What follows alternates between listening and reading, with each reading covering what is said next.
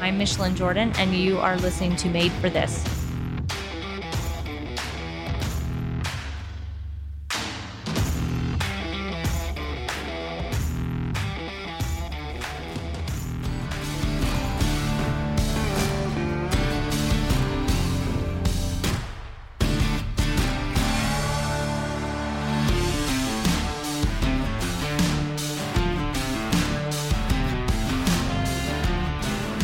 Hello, welcome to another episode of Hallway Feeds made for this podcast. I'm Anthony Cook. With me today we have Micheline Jordan. Hi, Micheline. How are you? Hello. Micheline is our Florida equine consultant. And as uh, as you've heard recently, we asked our team said, "Hey, when you're when you're out and about, when you're running around to the farms in your location, Florida in this case, what are questions you get? What are the conversations you have? What misnomers are out there? What's one of the most popular conversation that you need to have.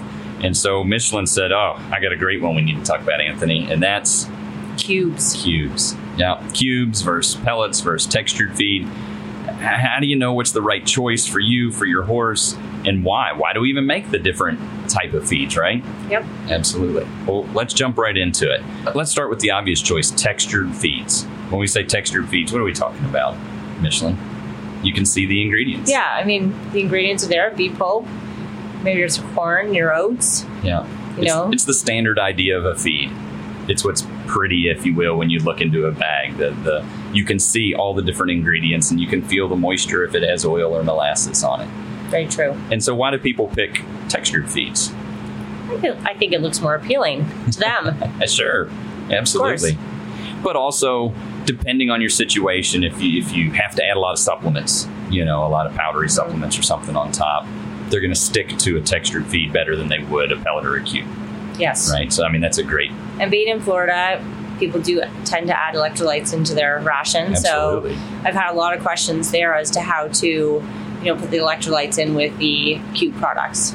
and we'll get to that in a minute how to do that we'll throw a tip in there but on the textured products it's nice because you can throw it on top and it just it sticks to it they're going to get it it's not going to blow away as, as easily you know another good one depending on the size of your operation or what you do a commercial operation where horses come and go a lot it seems to be a little bit easier for horses that come and go a lot maybe to, to eat a textured feed would that be pretty standard Yes.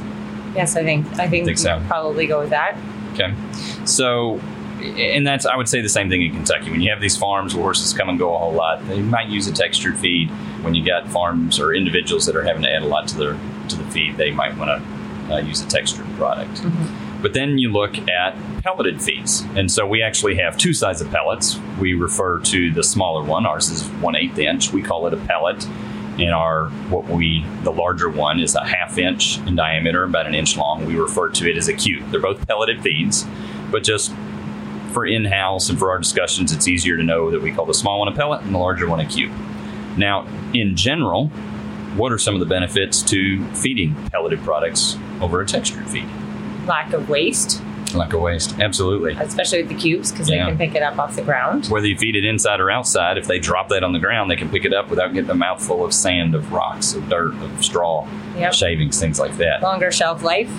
Yeah, No. longer shelf life. You definitely have less pests like flies. Definitely less. Yeah, I mean, you can never eliminate all of them. We're in a horse barn, but you can definitely uh, minimize what you're offering to them. Less pests, less rodents. Same Mhm. thing. Yeah. They're less likely to get in there and tear up a bunch of bags. I'm not going to say they're going to stop because they're not going to stop, but they're less likely to get in there and tear it up. Now, you don't worry about it necessarily down in Florida, but up here it's really nice because the pelleted products don't freeze up in the wintertime. So, for a large portion of the country, when they go in to scoop those uh, textured feeds in the wintertime, man, that feed scoop hits and it just stops. You know, it's almost like hitting a brick. Whereas the textured feeds, it's the same. Whether it's July or January, you scoop just slides right on through. It makes life nice and easy. And then there's, again, pelleted feeds in general. The actual effectiveness, the absorbability of the nutrients, the digestibility, it's increased when you use pelleted products because they start chewing it. They're able to start absorbing the nutrients out of it right away instead of having to break down a hole on a corn or on the oats or things like that. They're just able to start digesting those nutrients. We've already ground it. Exactly. I think that's a really good point. You know, uh, a lot of the pushback that sometimes will go to a farm, I mean, in a lot of cases, it's a little bit more price you know efficient i guess or less in price than the textured and i'll suggest it to the farm. And um, they're weary of kind of this cute product. Although every time i seem to have a success story where someone gives it a chance the horses do really well on it. It's just a little bit more of a I, I think a mental aspect. And i feel like that's something that i feel we should push on you know with customers in florida. I would like to get them to try it more yeah, and you hit a great point there. Well, gosh, why does it cost less? And, and, this is a fantastic question. You know, we're not putting cheaper ingredients in it. That's not the case at all. But when we buy the ingredients for textured feeds, they have to be gorgeous. We are competing with General Mills essentially to make, uh, they're making cereals or human food with the prettiest of oats. And we're having to compete to buy those same oats to put them in textured feeds to be just as pretty. And so yeah, that's that's a more expensive ingredient uh, cost than buying the exact same nutritional value in an oat that's not quite as pretty, and then we grind it up, and we buy that for less money. Nutritionally, absolutely fantastic, but it's just not as pretty. And you grind it up, and it goes into the pellets and the cubes, and um, that's that's how you're able to make pelleted products less expensive.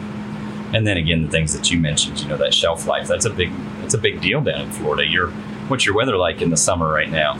Oh, it's it's pretty terrible right now. Things are are not lasting as long as they should. Yeah, you and Maddie were comparing those those weather days, and she's a few degrees hotter than you are, but a big difference is that humidity level. Humidity is is huge.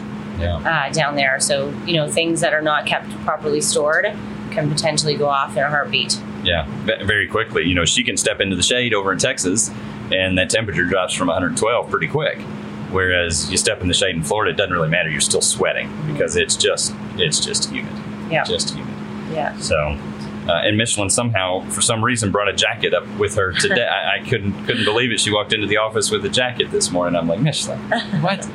so I don't know. Maybe it's the Canadian blood. Maybe. Uh, yeah.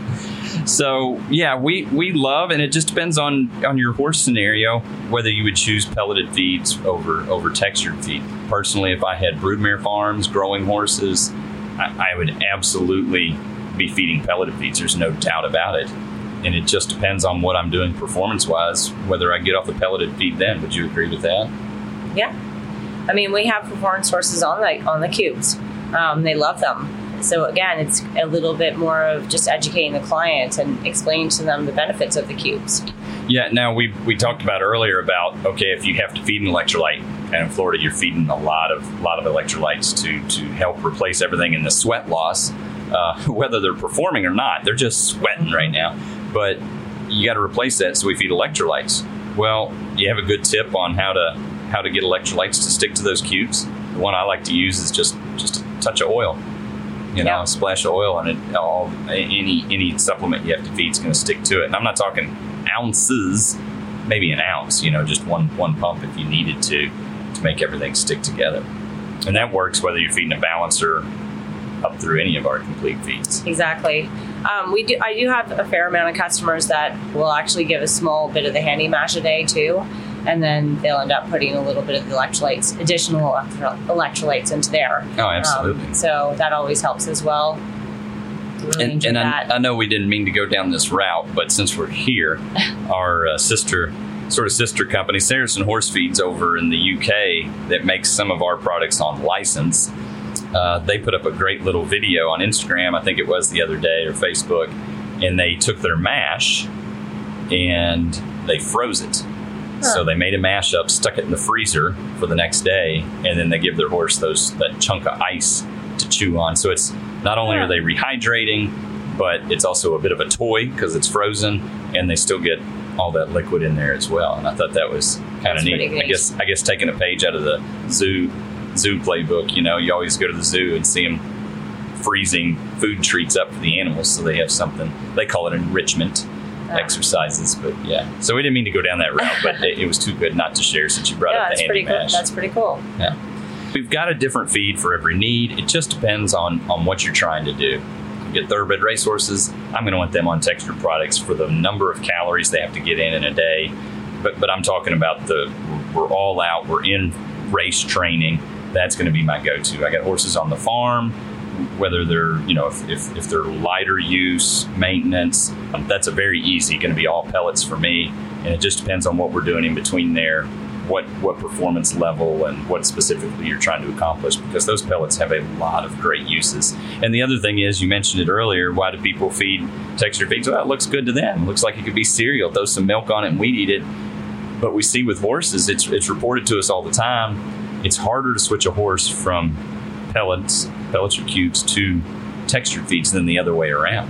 So horses seem to indicate that, hey, we think they prefer the, the pelleted feeds, the cubes. I think you got a lot going for you there. So e- easier management, easier storage, longer shelf life. Great um, product. Great, yeah, all all around a great product. So glad you brought that question to us today. Appreciate it, Micheline.